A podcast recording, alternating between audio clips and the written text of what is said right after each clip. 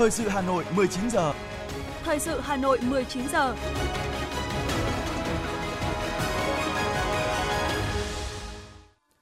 Võ Đăng Thu Thảo xin kính chào quý vị và các bạn. Bây giờ là chương trình thời sự của Đài Phát thanh Truyền hình Hà Nội. Chương trình tối nay, thứ tư ngày 5 tháng 10 năm 2022 có những nội dung chính sau đây. Bí thư Thành ủy Đinh Tiến Dũng dự lễ thông xe hầm chui Lê Văn Lương, vành đai 3. Bộ Công Thương lấy ý kiến 14 cơ quan thuộc Quốc hội cùng các bộ ngành và 63 địa phương về việc điều chỉnh giá bán điện. Bộ Thông tin và Truyền thông yêu cầu Netflix gỡ phim Ba chị em vì vi phạm nhiều quy định. Kỳ diệu, lần đầu tiên tại Việt Nam nuôi sống thành công cặp song sinh nặng 500 g chào đời tuần thứ 25. Ngày 13 tháng 10 sẽ tiến hành xét xử kẻ đóng đinh vào đầu bé gái 3 tuổi khiến cháu tử vong. Phần tin thế giới có những sự kiện nổi bật. Triều Tiên phóng tên lửa đạn đạo tầm trung qua vùng trời Nhật Bản, Mỹ và các đồng minh phản ứng. Tai nạn xe khách thảm khốc ở Ấn Độ khiến ít nhất là 45 người thương vong. Sau đây là nội dung chi tiết. Thưa quý vị và các bạn, thiết thực chào mừng kỷ niệm 68 năm ngày giải phóng thủ đô, mùng 10 tháng 10 năm 1954, mùng 10 tháng 10 năm 2022. Sáng nay, Ban Quản lý Dự án Đầu tư Công trình Giao thông thành phố Hà Nội đã tổ chức lễ khánh thành công trình xây dựng hầm chui tại nút giao Lê Văn Lương, vành đai 3. Đến dự lễ khánh thành có các đồng chí Đinh Tiến Dũng, Ủy viên Bộ Chính trị, Bí thư Thành ủy, Trưởng đoàn đại biểu Quốc hội thành phố Hà Nội, Nguyễn Thị Tuyến, Ủy viên Trung ương Đảng, Phó Bí thư Thường trực Thành ủy Hà Nội, các đồng chí lãnh đạo Hội đồng nhân dân, Ủy ban nhân dân, Ủy ban Mặt trận Tổ quốc thành phố, ghi nhận của phóng viên Lưu Hường. Dự án xây dựng hầm chui tại nút giao Lê Văn Lương vành đai 3 được khởi công vào tháng 10 năm 2020 với tổng mức đầu tư 698 tỷ đồng từ nguồn vốn ngân sách thành phố. Ngay sau khi khởi công, Ban Quản lý dự án đã chỉ đạo các nhà thầu tập trung nhân lực, máy móc, thiết bị thi công và phối hợp với các sở ngành địa phương liên quan để bàn giao mặt bằng hiện trạng, phân luồng tổ chức giao thông để triển khai các hạng mục công trình theo thiết kế. Hầm chui có kết cấu bê tông cốt thép, xây dựng trục thông theo hướng đường Lê Văn Lương. Song song với làm hầm chui, đơn vị thi công đã xén hè mở rộng đường Lê Văn Lương với chiều dài trên 300 m, xén hè mở rộng đường Tố Hữu khoảng 400 m.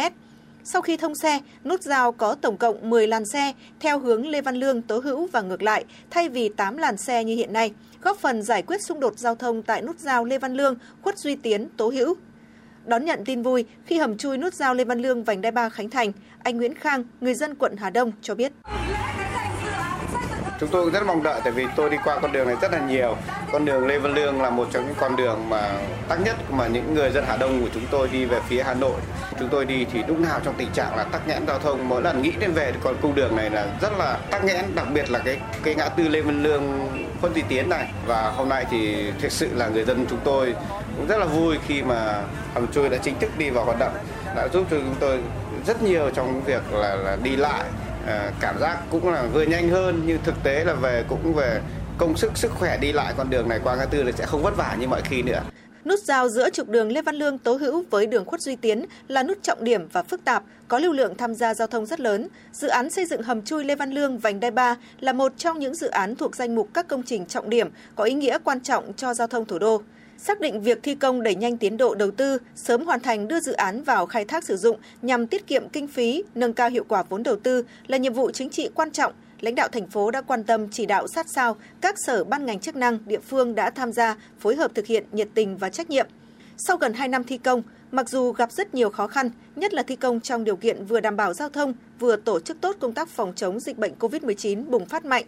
Song với sự cố gắng nỗ lực của chủ đầu tư, các đơn vị thi công và các sở ban ngành của thành phố, chính quyền và nhân dân quận Thanh Xuân, Nam Từ Liêm, quá trình thi công công trình đã đảm bảo tuyệt đối an toàn, an toàn giao thông, giữ gìn vệ sinh môi trường. Đến nay, các đơn vị liên quan đã hoàn thành toàn bộ các hạng mục công trình của dự án đầu tư, đảm bảo chất lượng mỹ quan và đủ điều kiện để đưa vào khai thác sử dụng. Hầm chui nút giao Lê Văn Lương vành đai 3 được đưa vào vận hành không chỉ giúp giảm ùn tắc giao thông cho khu vực mà còn góp phần làm cho thủ đô thêm đẹp. Chị Lê Thị Tươi và anh Trần Hùng, người dân lưu thông qua khu vực này cho biết. Thực sự là tôi cũng cảm giác rất, rất là phấn khởi bởi vì là sau khoảng 2 năm mà uh, lưu thông từ nhà qua cái khu vực hầm chui thì uh, liên tục xảy ra ùn tắc mà để đi qua được cái nút này phải mất đến uh, 15 20 phút. Nên là tôi hy vọng rằng là sau khi thông xe thì bắt đầu từ 8 giờ hôm nay lưu thông qua đây thì tôi sẽ không phải ờ, uh, trôn chân với các phương tiện khác và lưu thông thuận lợi hơn. Tôi ờ, hy vọng là tuyến đường này sẽ hết ùn tắc khi ờ, cái hầm chui 700 tỷ này khánh thành và giải tỏa bớt ờ, lưu lượng giao thông quanh khu vực. Khu, những nhà dân ở trong khu vực này cũng bớt khổ khi mỗi khi ùn tắc đến ô nhiễm môi trường. Để công trình sau khi đưa vào khai thác sử dụng phát huy hiệu quả đầu tư, Ủy ban nhân dân thành phố đề nghị Ban quản lý dự án đầu tư xây dựng công trình giao thông thành phố Hà Nội hoàn chỉnh công tác nghiệm thu, thanh toán quyết toán các hạng mục đã hoàn thành theo đúng tiến độ, quy trình, thủ tục theo quy định. Bên cạnh đó, Ủy ban nhân dân thành phố giao các sở ngành liên quan phối hợp để tổ chức bàn giao, tiếp nhận ngay các hạng mục công trình để thực hiện công tác duy tu, duy trì, đảm bảo an toàn giao thông, nghiên cứu tổ chức giao thông tại nút giao này và trên các trục đường Lê Văn Lương, Tố Hữu, đường Khuất Duy Tiến cho phù hợp với lưu lượng xe sau khi công trình hầm chui Lê Văn Lương vành đai 3 đưa vào khai thác sử dụng, đảm bảo phát huy cao nhất hiệu quả của dự án.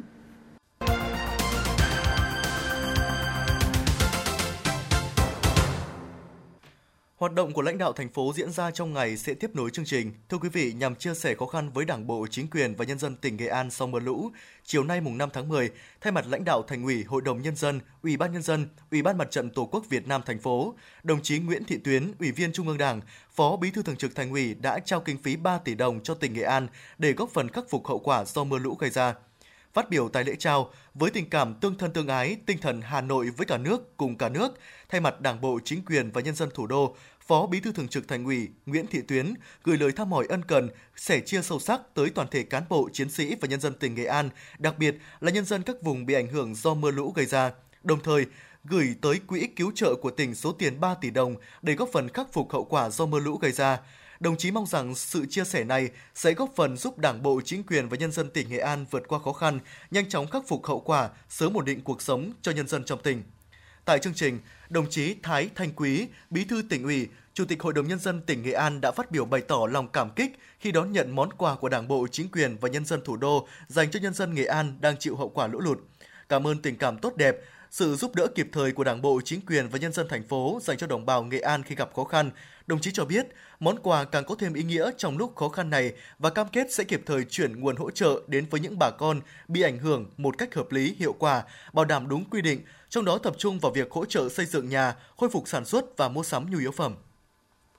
Sáng nay, đoàn giám sát số 3 của Ban Thường vụ Thành ủy Hà Nội do Phó Bí thư Thành ủy Nguyễn Văn Phong làm trưởng đoàn đã giám sát việc lãnh đạo chỉ đạo và tổ chức thực hiện các công trình trọng điểm của Ban Quản lý Dự án Đầu tư xây dựng công trình dân dụng thành phố Hà Nội – Tại buổi làm việc, lãnh đạo ban quản lý dự án cũng như các thành viên đoàn giám sát số 3 đã thảo luận, làm rõ những thuận lợi cũng như những khó khăn, vướng mắc khi triển khai thực hiện các công trình trọng điểm của thành phố. Trong đó, ban quản lý dự án đề nghị đoàn giám sát xem xét, báo cáo ban thường vụ thành ủy để chỉ đạo một số nhóm nhiệm vụ quan trọng, sớm quyết định việc sắp xếp trụ sở các cơ quan thành phố và bố trí trụ sở ban quản lý dự án về một địa điểm để tạo thuận lợi cho công tác chỉ đạo điều hành. Về thủ tục đầu tư, ban kiến nghị sớm ban hành quy chế phối hợp giữa các sở ngành trong công tác lập, thẩm định, trình phê duyệt chủ trương đầu tư các dự án đầu tư công của thành phố. Về đầu tư trang thiết bị y tế cho các dự án xây dựng mới hoặc nâng cấp bệnh viện, ban kiến nghị lãnh đạo thành phố chỉ đạo các sở ngành liên quan phối hợp hướng dẫn chủ đầu tư triển khai công tác lập danh mục, thẩm định giá trong các bước chuẩn bị và thực hiện dự án.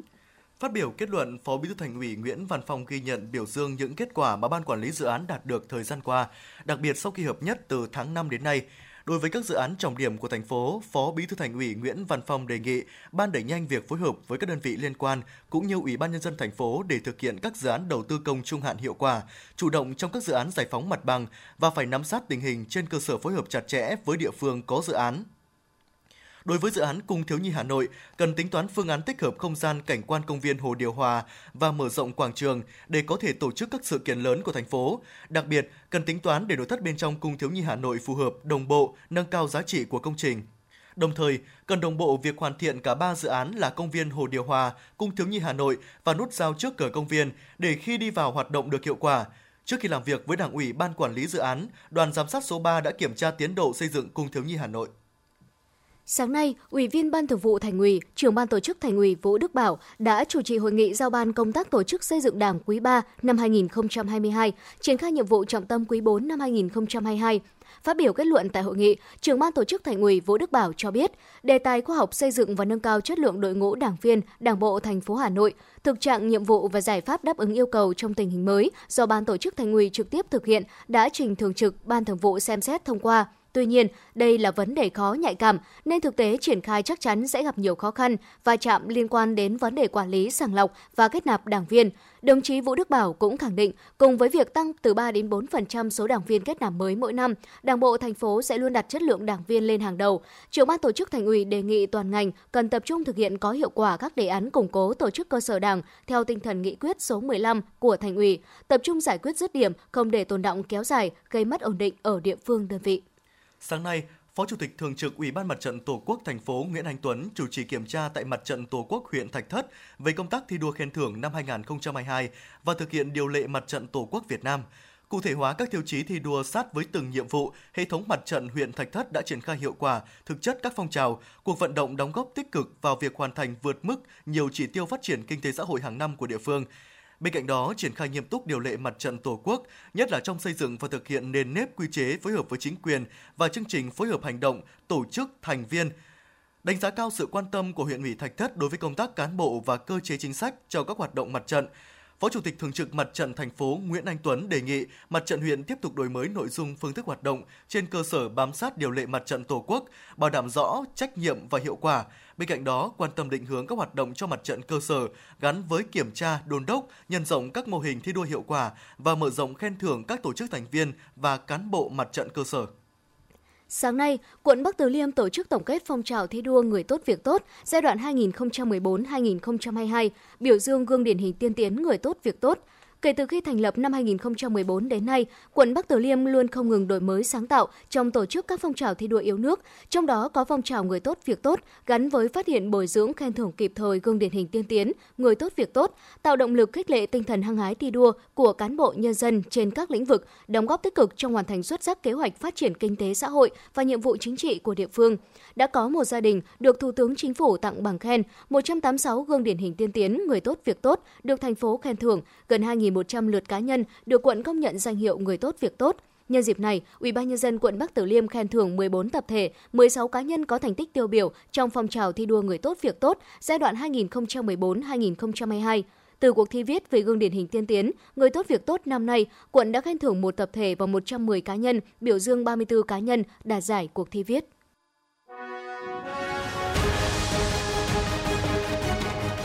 Thời sự Hà Nội, nhanh, chính xác, tương tác cao. Thời sự Hà Nội, nhanh, chính xác, tương tác cao.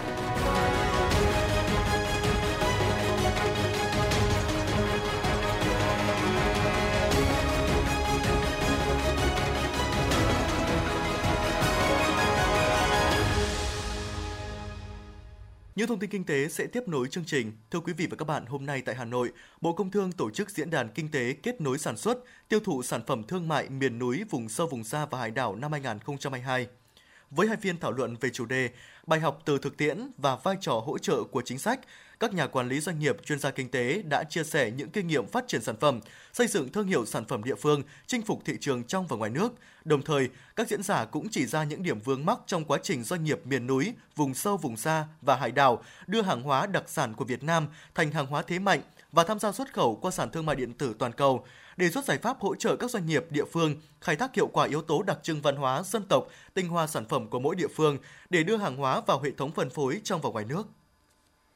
Thưa quý vị, ngày hôm nay, Sở Thông tin và Truyền thông Hà Nội phối hợp với Hiệp hội Internet Việt Nam tổ chức hội thảo thúc đẩy chuyển đổi số cho doanh nghiệp nhỏ và vừa. Theo ông Nguyễn Tiến Sĩ, Phó Giám đốc Sở Thông tin và Truyền thông, thành phố Hà Nội đã ban hành nhiều văn bản để triển khai chuyển đổi số, trong đó có các văn bản xây dựng cơ chế chính sách hướng dẫn hỗ trợ doanh nghiệp nhỏ và vừa, các doanh nghiệp thuộc vườn ươm doanh nghiệp công nghệ thông tin, đổi mới sáng tạo Hà Nội. Những câu chuyện thành công về chuyển đổi số từ các mô hình đi trước sẽ giúp doanh nghiệp nhỏ và vừa, doanh nghiệp khởi nghiệp có cái nhìn toàn diện rõ nét hơn về chuyển đổi số các diễn giả, chuyên gia về chuyển đổi số, đại diện các doanh nghiệp nhỏ và vừa của Hà Nội và doanh nghiệp khởi nghiệp đã chia sẻ kinh nghiệm về chuyển đổi số từ góc nhìn của các doanh nghiệp, qua đó đưa ra những giải pháp giúp doanh nghiệp có cơ hội bứt phá và thành công trong thời đại 4.0. Thưa quý vị, Bộ Công Thương vừa có văn bản gửi 14 cơ quan thuộc Quốc hội cùng các bộ ngành và 63 địa phương lấy ý kiến về việc thay đổi biểu giá bán lẻ điện mới. Trên cơ sở phân tích ý kiến của tư vấn, Bộ Công Thương đề xuất hai phương án biểu giá điện sinh hoạt 5 bậc và 4 bậc Phương án 1, Bộ Công Thương muốn giữ nguyên giá điện hiện hành cho bậc đầu từ 0 đến 100 kWh Theo Bộ Công Thương, ưu điểm của phương án này là đơn giản, người dân dễ hiểu do giảm từ 6 bậc như cơ cấu biểu giá điện hiện nay xuống còn 5 bậc giá điện. Nhược điểm là tiền điện các hộ sinh hoạt có mức dùng điện cao từ 711 kWh một tháng trở lên, chiếm khoảng 2% số hộ phải trả tăng thêm. Với phương án 2, Bộ Công Thương đề xuất cải tiến cơ cấu biểu giá bán lẻ điện sinh hoạt theo hướng rút ngắn từ 6 bậc xuống 4 bậc. Phương án 4 bậc sẽ làm tăng tiền điện phải trả đối với các hộ có mức sử dụng từ 119 đến 232 kWh một tháng và các hộ có mức sử dụng trên 806 kWh một tháng. Tuy nhiên, theo đánh giá sơ bộ thì tác động tăng tiền điện đối với các hộ là không lớn, với mức tăng tiền điện tăng thêm chỉ tối đa 12.100 đồng một tháng một hộ. Kể từ khi Ngân hàng Nhà nước điều chỉnh lãi suất điều hành vào cuối tháng 9, các ngân hàng thương mại liên tục tăng lãi suất tiết kiệm. Tiêu biểu lãi suất khảo sát mới nhất, lãi suất các sản phẩm tiền gửi trên thị trường đã lên đến 8,4% một năm. Thậm chí có ngân hàng đang có mức lãi suất tiền gửi tiết kiệm cho kỳ hạn 13 tháng, cao nhất lên tới 8,8% một năm, áp dụng với khoản tiền gửi lớn. Dự báo các ngân hàng có thể sẽ tăng lãi suất huy động thêm 0,5% trong thời gian từ nay đến cuối năm nay và tăng tổng cộng là 1% trong cả năm nay để tăng cường nguồn vốn huy động. Tiến sĩ Nguyễn Quốc Hùng, Tổng thư ký Hiệp hội Ngân hàng cho rằng, một khi lãi suất huy động tăng thì khó tránh khỏi lãi suất cho vay tăng theo. Vì vậy, vấn đề hiện nay là có giải pháp giữ cho lãi suất cho vay tăng chậm hơn lãi suất huy động, như các ngân hàng tiết giảm chi phí đẩy nhanh gói hỗ trợ 2% lãi suất. Để đáp ứng nhu cầu vốn, các chuyên gia kinh tế cho rằng doanh nghiệp cần đẩy mạnh phát hành trái phiếu thay vì trông đợi vốn tín dụng ngân hàng như lâu nay. Với quy định về phát hành trái phiếu riêng lẻ vừa được ban hành, các doanh nghiệp làm ăn tốt, hoạt động công khai minh bạch sẽ huy động vốn trái phiếu thuận lợi.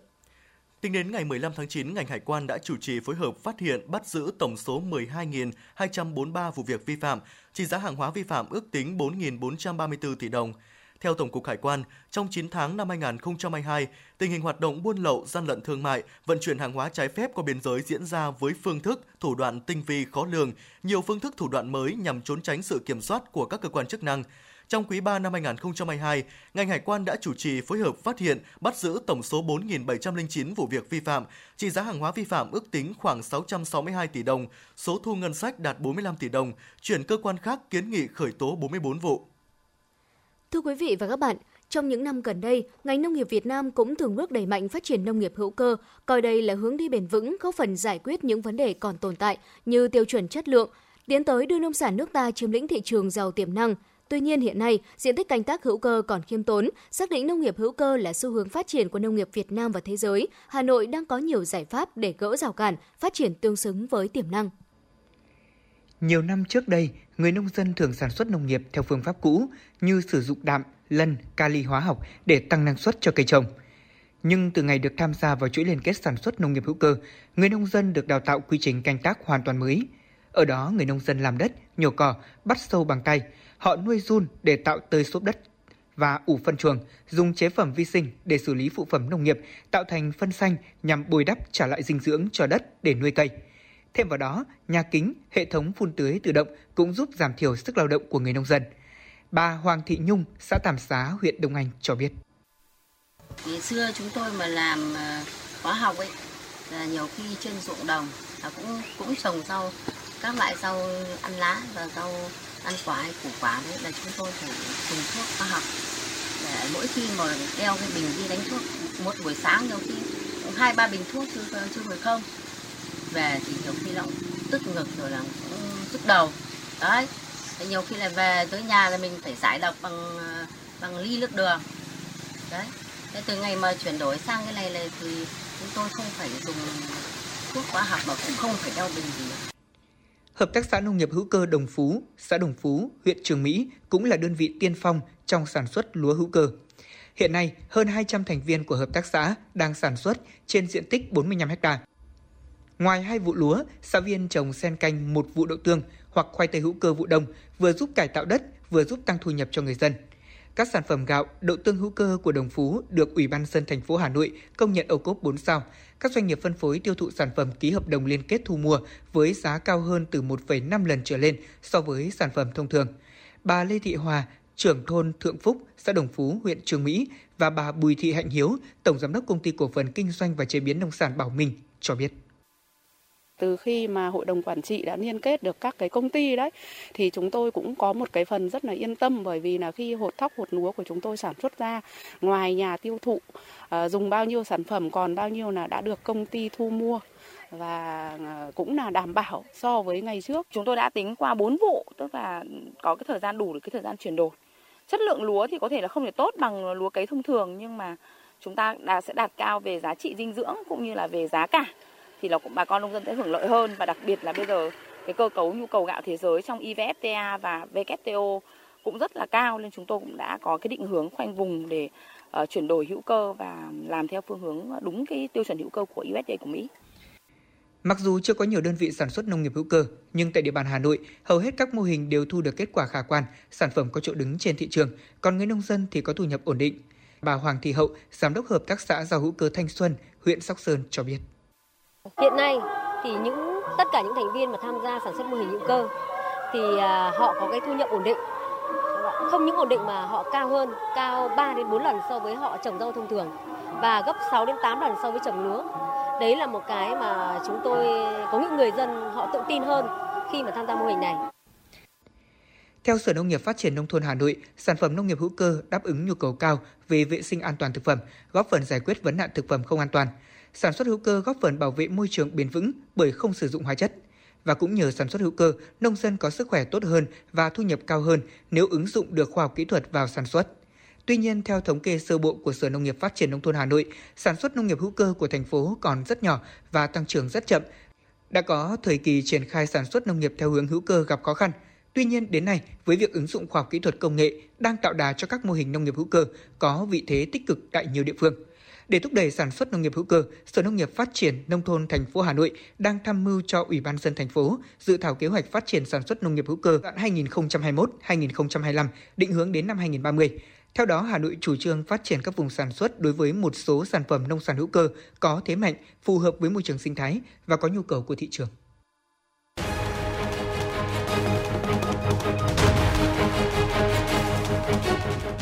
Rộng hát hay Hà Nội năm 2022, điểm hẹn nghệ thuật cho các bạn trẻ yêu âm nhạc đã chính thức khởi động. Tham gia Giọng hát hay Hà Nội năm 2022, các thí sinh được quảng bá hình ảnh trên các phương tiện truyền thông, được huấn luyện bởi những giảng viên thanh nhạc và có cơ hội tỏa sáng trên sân khấu cùng các nghệ sĩ nổi tiếng và tham gia cùng chuỗi hoạt động đồng hành cùng cuộc thi. Cuộc thi có 3 vòng tuyển chọn, dự kiến vòng sơ tuyển diễn ra từ ngày 12 đến 16 tháng 9, vòng bán kết diễn ra từ ngày 21 đến 23 tháng 9 Vòng chung kết diễn ra ngày 11 tháng 10 năm 2022. Thời gian nhận hồ sơ đến hết ngày 10 tháng 9 năm 2022. Giọng hát hay Hà Nội, cơ hội cho những tài năng âm nhạc tỏa sáng. Thông tin chi tiết tại www.gionghthaihanoit2022.com, hotline 0932 83 5599.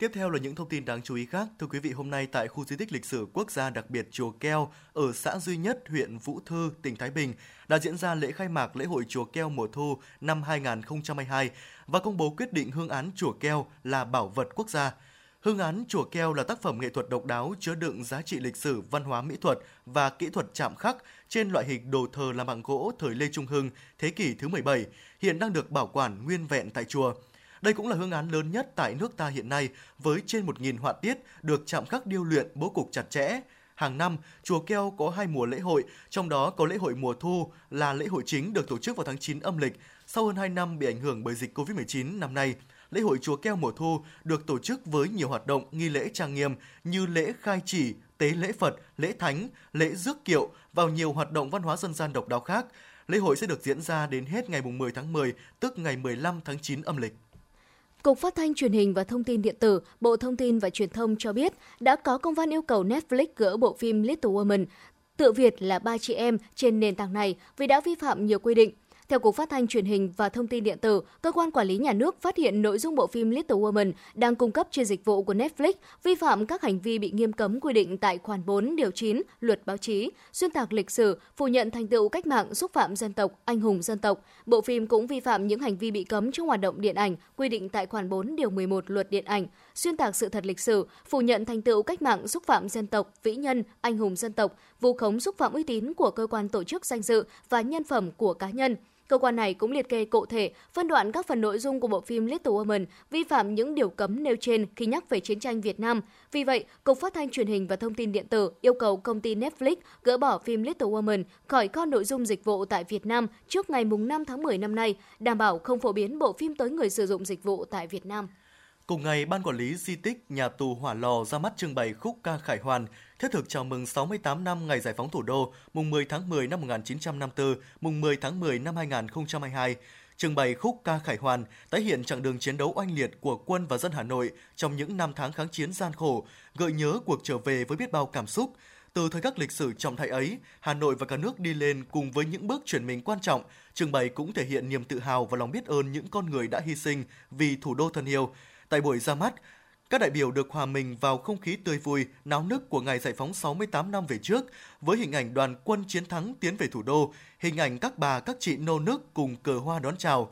Trong không gian trưng bày rực rỡ cờ hoa, đại biểu đã cùng hát vang bài hát Tiến về Hà Nội của nhạc sĩ Văn Cao, gặp gỡ lắng nghe những câu chuyện cảm động của các nhân chứng lịch sử là các cựu tù chính trị nhà tù Hỏa Lò, các chiến sĩ từng tham gia tiếp quản thủ đô năm 1954. Trưng bày sẽ được kéo dài đến hết tháng 10 năm 2023.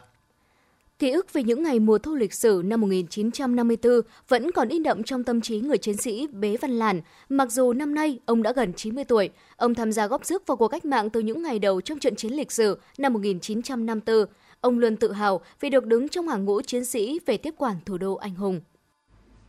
Tìm đến con ngõ nhỏ trên đường Phùng Khắc Khoan, phường Quang Trung, thị xã Sơn Tây, chúng tôi gặp được cựu chiến binh Bế Văn Làn.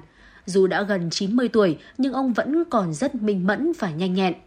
Cựu chiến binh Bế Văn Làn, sinh năm 1934 tại xã An Lạc, Hạ Lang, Cao Bằng, là con thứ ba trong một gia đình có 5 anh chị em. Sinh ra và lớn lên giữa thời kỳ chiến tranh, bom đạn của giặc tàn phá, mảnh đất quê hương. Ngay từ nhỏ, cậu bé dân tộc Tày đã nuôi trí lớn, tham gia quân ngũ để đánh giặc. Bắt đầu bằng công việc hăng hái hoạt động giao liên. Ông kể, Bố tôi tham gia dân quân từ hồi những năm 1945-1946 nên anh chị em tôi được ủng hộ đi bộ đội đánh giặc cứu nước. Dù theo chân bộ đội từ sớm, song mãi đến năm 1953, chàng trai Bế Văn Làn mới chính thức được nhập ngũ, trở thành chiến sĩ bộ binh của đại đội 263, tiểu đoàn 18, trung đoàn 102. Trải qua nhiều chiến trường với nhiều cương vị khác nhau, tháng 10 lịch sử năm 1954, chàng trai trẻ Bế Văn Làn tự hào vì được đứng trong hàng ngũ chiến sĩ về tiếp quản thủ đô. Hình ảnh mà ông Làn không thể nào quên là không khí nô nức của quân dân thủ đô trong ngày mùng 10 tháng 10 năm 1954.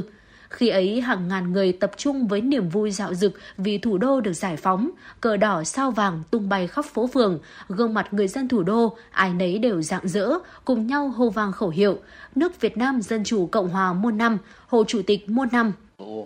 Thế thì sư 308 đi thì bác ở cái đơn vị sư bộ là đi đầu là đi chiếc xe thứ ba. Nhìn đằng trước thì nói chung là đường phố thì vắng, vắng tanh. Nhưng ngoài và đằng sau là tất cả các cửa của nhà dân là mở tung ra là van hô với tung uh, hoa giấy này hoa hoa tươi này. Cửa rực lên. Đấy thế là, là, là như thế. Nhìn về phía trước xa nữa là uh, xe tăng và xe bọc thép của đảng pháp đang rút chạy qua cầu long biên. Đấy.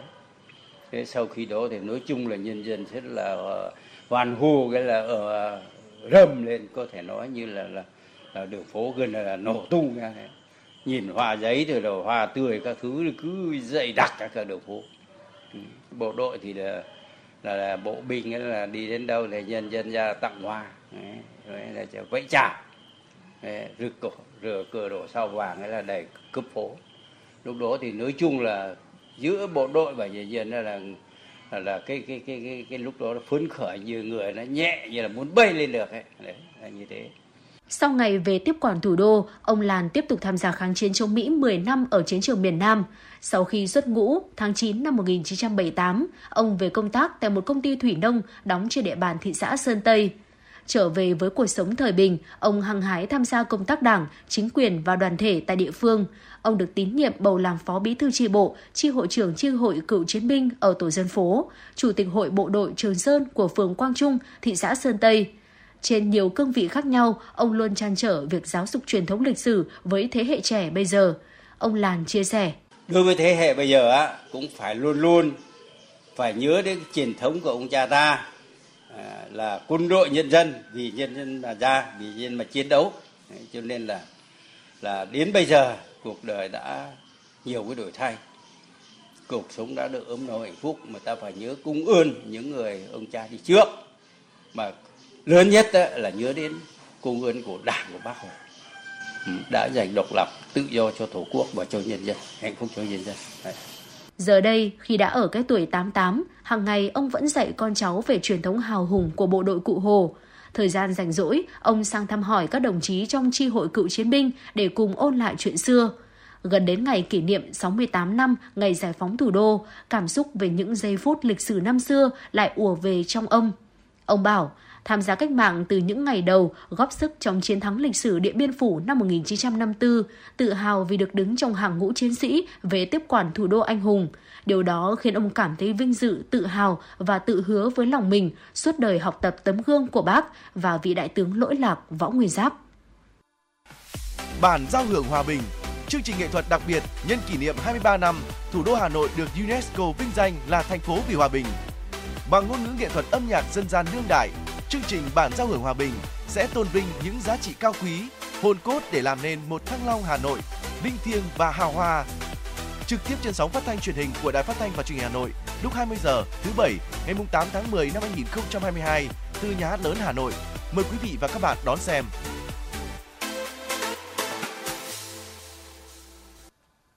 Mời quý vị và các bạn nghe tiếp phần tin. Thưa quý vị, tại Viện Tim mạch Quốc gia, Hội Tim mạch học Việt Nam tổ chức họp báo giới thiệu Đại hội Tim mạch toàn quốc lần thứ 18, dự kiến sẽ được tổ chức từ ngày mùng 7 đến mùng 9 tháng 10 năm 2022 tại thành phố Hạ Long, tỉnh Quảng Ninh. Tại buổi họp báo, Phó giáo sư tiến sĩ Phạm Mạnh Hùng, Viện trưởng Viện Tim mạch Việt Nam, Phó Chủ tịch Hội Tim mạch Việt Nam đã giới thiệu chủ đề, nội dung của đại hội và những hoạt động chính bên thềm đại hội năm nay. Cụ thể, sáng mùng 8 tháng 10, tại hội trường lớn Cung Quy hoạch Hội trợ và Triển lãm tỉnh Quảng Ninh, Hội Tim mạch học Việt Nam sẽ tổ chức lễ khai mạc Đại hội Tim mạch toàn quốc lần thứ 18 với chủ đề 30 năm Tim mạch học Việt Nam hình thành phát triển hội nhập. Hội nghị về tim mạch lần này có 97 phiên báo cáo khoa học, 14 phiên thực hành, 12 phiên đào tạo liên tục với 60 báo cáo viên quốc tế đến từ 11 quốc gia. Hội nghị dự kiến thu hút 2.000 đại biểu trong và ngoài nước tới tham dự. Đại hội tim mạch toàn quốc lần thứ 18 sẽ có gần 600 báo cáo chuyên môn của các chuyên gia tim mạch hàng đầu trong nước và thế giới được trình bày tại gần 200 phiên họp, đề cập đến hầu hết các lĩnh vực trong chuyên ngành tim mạch với nhiều chủ đề đa dạng. Chiều nay, Phó giáo sư tiến sĩ Trần Danh Cường, Giám đốc Bệnh viện Phụ sản Trung ương thông báo các bác sĩ của bệnh viện đã làm nên điều kỳ diệu trong sản khoa là lần đầu tiên nuôi sống cặp song sinh chỉ nặng 500 gram, chào đời ở tuần thai thứ 25 từ cơ thể người mẹ mắc COVID-19. Tiến sĩ Trần Danh Cường vui mừng thông báo đến nay, nếu tính tuổi thai, hai bé đã được tự thở khí trời, ăn sữa từ 600ml đến 700ml một ngày. Quá trình tăng trưởng của trẻ tiến bộ từng ngày. Cụ thể, sau đẻ 3 tuần, trẻ hồi phục cân nặng là 500 g lúc đầu. Từ đó, trẻ tăng 15% trên một cân nặng một tuần. Hiện trẻ đã biết mỉm cười tự phát, massage thể hiện sự dễ chịu. Mẹ bé được hướng dẫn chăm sóc, kangaroo từ lúc 3 tuổi. Đến thời điểm này, qua đánh giá hai bé hoàn toàn khỏe mạnh, chưa có biểu hiện bất thường gì, tránh được những biến chứng gần của trẻ sơ sinh. Các biến chứng về sơ phổi, mắt, biến chứng về tim mạch là khó có thể xảy ra, các biến chứng khác cũng như vậy. Tối qua trên mạng xã hội chia sẻ thông tin của một hành khách về chuyến bay VG146 hạ cánh lúc hơn 19 giờ tại sân bay Nội Bài Hà Nội. Theo lời hành khách này, lúc hạ cánh không thấy yên ả như mọi khi, cho rằng máy bay rung lên kèm tiếng rít rất lạ tai. Và hành khách này cũng chia sẻ kèm hình ảnh chụp tại màn hình Fly Radar 24 về quá trình hạ cánh của máy bay. Về sự việc trên, lãnh đạo Cảng vụ Hàng không miền Bắc cho biết đã cho các đơn vị kiểm tra và được báo cáo lại rằng máy bay không gặp vấn đề trục trặc nào trong quá trình hạ cánh. Do thời tiết những ngày gần đây nhiều mây và nhiều mưa nên tình trạng rung lắc gặp phải trong quá trình hạ cánh là bình thường. Vì lãnh đạo Cảng vụ Hàng không miền Bắc khẳng định hình ảnh mà hành khách kiểm tra trên Fly Radar 24 như trong hình cũng không có gì bất thường. Máy bay hạ cánh trên đường 11 giờ thoát khỏi đường S5 và theo đường lăn sang S4 như thông thường.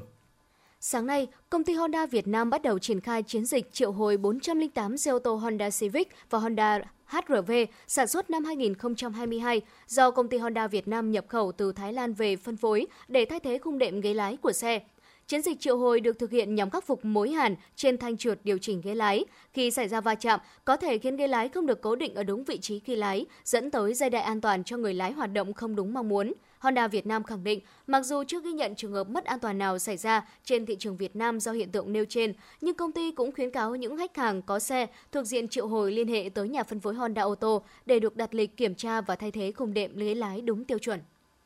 Thưa quý vị, Tòa án Nhân dân thành phố Hà Nội cho biết, ngày 13 tháng 10 tới sẽ mở phiên tòa xét xử sơ thẩm vụ án bảo hành trẻ em đóng đinh vào vùng đỉnh đầu, làm tử vong cháu bé 3 tuổi xảy ra hồi đầu năm 2022. Vụ án đã thu hút sự quan tâm chú ý và gây bất bình bức xúc trong dư luận xã hội. Bị cáo trong vụ án này là Nguyễn Trung Huyên, sinh năm 1992, trú tại xã Thạch Hòa, huyện Thạch Thất, Hà Nội, bị Viện Kiểm sát Nhân dân thành phố Hà Nội truy tố về hai tội giết người theo quy định tại Điều 123 khoản 1 Bộ Luật Hình sự và cố ý gây thương tích theo quy định tại Điều 134 khoản 2 Bộ Luật Hình sự. Hội đồng xét xử gồm 5 người, hai thẩm phán, 3 hội thẩm nhân dân. Tranh án Tòa án Nhân dân thành phố Hà Nội Nguyễn Hữu Chính làm thẩm phán tại phiên tòa này. Hai kiểm sát viên của Viện Kiểm sát Nhân dân thành phố Hà Nội tham gia thực hành quyền công tố và kiểm sát xét xử tại phiên tòa.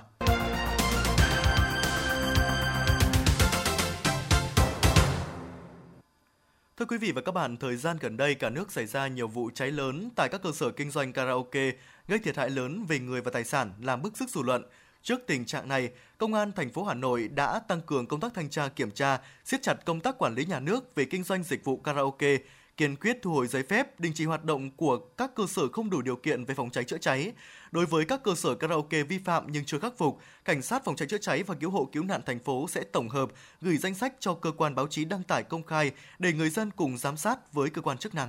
Quận Hoàn Kiếm, Hà Nội hiện có 15 cơ sở karaoke tập trung chủ yếu tại phường Phúc Tân. Qua kiểm tra, lực lượng công an quận Hoàn Kiếm phát hiện trên phố Phúc Tân có 26 phòng hát karaoke được cấp phép, nhưng thực tế lại ghi nhận tới 46 phòng, vượt nhiều so với giấy phép được cấp. Bên cạnh đó, có một số trường hợp hệ thống trang thiết bị phòng cháy chữa cháy chưa được bảo dưỡng thường xuyên, nhân viên mới chưa được huấn luyện về công tác phòng cháy chữa cháy, một số cơ sở tồn động vấn đề về diện tích phòng hát và lối thoát nạn thứ hai. Thượng tá Bùi Văn Đăng, Phó Công an quận Hoàn Kiếm cho biết, lực lượng chức năng quận yêu cầu chủ cơ sở còn tồn tại vi phạm phải ký cam kết xử lý triệt để các vi phạm. Khi kiểm tra, nếu tiếp tục phát hiện vi phạm, sẽ đề nghị Ủy ban nhân dân quận rút giấy phép kinh doanh.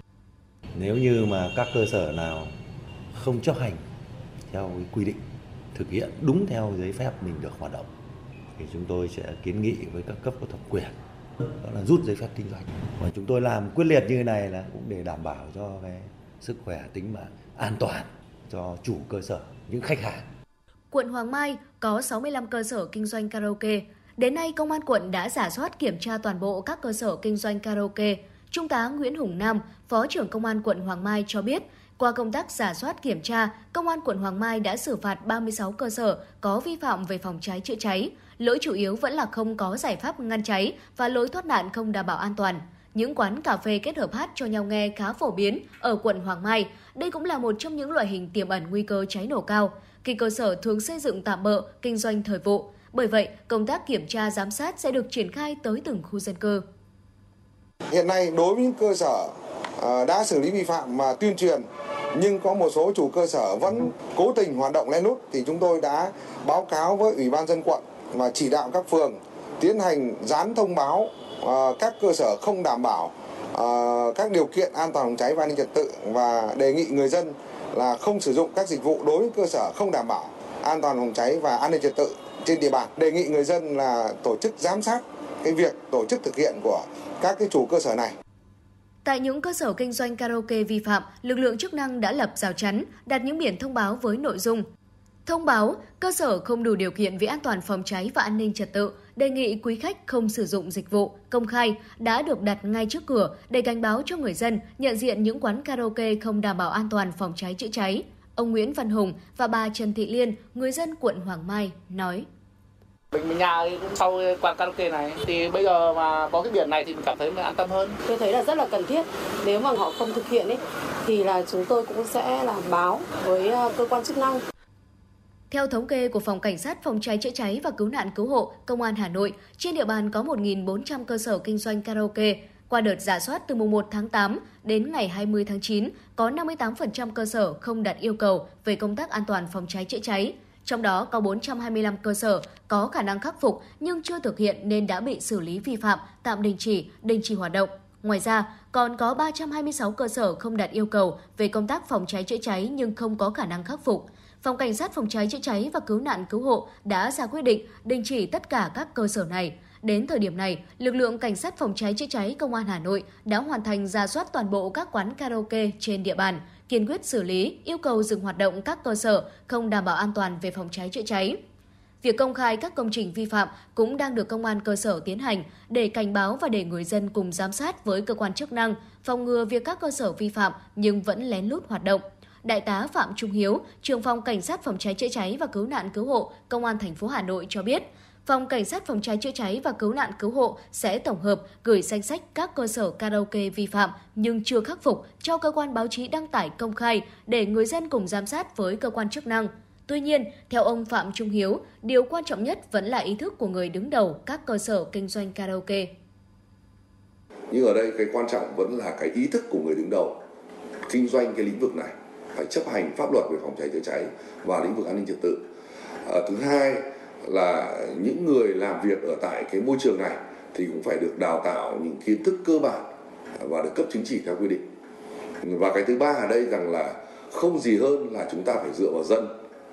À, cái quan sát, theo dõi của người dân và chúng ta lắng nghe cái phản ánh của người dân à, để chúng ta sẽ xử lý những cái thông tin đó để làm sao mà tránh cái việc mà cơ sở hoạt động một cách là tùy tiện. Việc xử lý kiên quyết với cơ sở không đảm bảo điều kiện phòng cháy chữa cháy là rất cần thiết, nhưng vấn đề phòng ngừa hiểm họa cháy nổ cần phải được coi là nhiệm vụ chung của các cơ quan chức năng, toàn thể các cấp ngành và người dân. Người dân cần phát huy vai trò tố giác đối với những cơ sở kinh doanh đã bị đình chỉ nhưng vẫn lén lút hoạt động, Đồng thời, cần quy trách nhiệm rõ cho cá nhân, tập thể khi để xảy ra những tồn tại để những vụ cháy gây thiệt hại lớn về người và tài sản không còn xảy ra.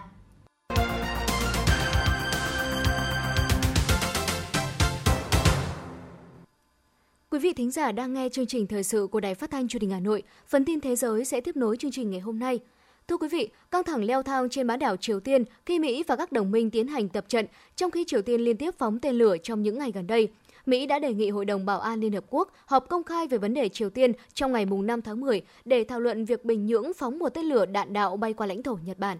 Quân đội Hàn Quốc hôm nay đã xin lỗi vì khiến người dân lo lắng sau vụ phóng tên lửa thất bại trong cuộc tập trận chung với Mỹ nhằm đáp trả việc Triều Tiên phóng tên lửa đạn đạo qua Nhật Bản một ngày trước đó. Quân đội cũng cho biết họ đang điều tra nguyên nhân gây ra đường bay bất thường của tên lửa. Nó vốn là vũ khí quan trọng trong chiến lược tấn công phủ đầu và trả đũa của Hàn Quốc nhằm vào Triều Tiên.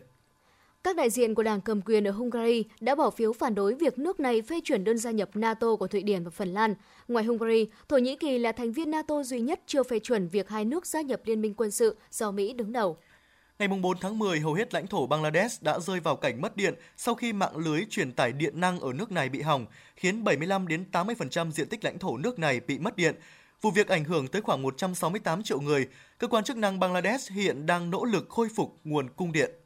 Tối nay, tại sân khấu ngoài trời ở trung tâm chiếu phim Busan rực rỡ, lung linh ánh đèn trong lễ khai mạc của Liên hoan phim quốc tế Busan 2022 là liên hoan phim lớn nhất châu Á. Sự kiện điện ảnh này diễn ra trong 10 ngày với quy mô như lúc trước đại dịch COVID-19, với hàng loạt các chương trình sôi động như sự kiện thảm đỏ với khách mời ngôi sao, lễ trao giải cho các hạng mục điện ảnh.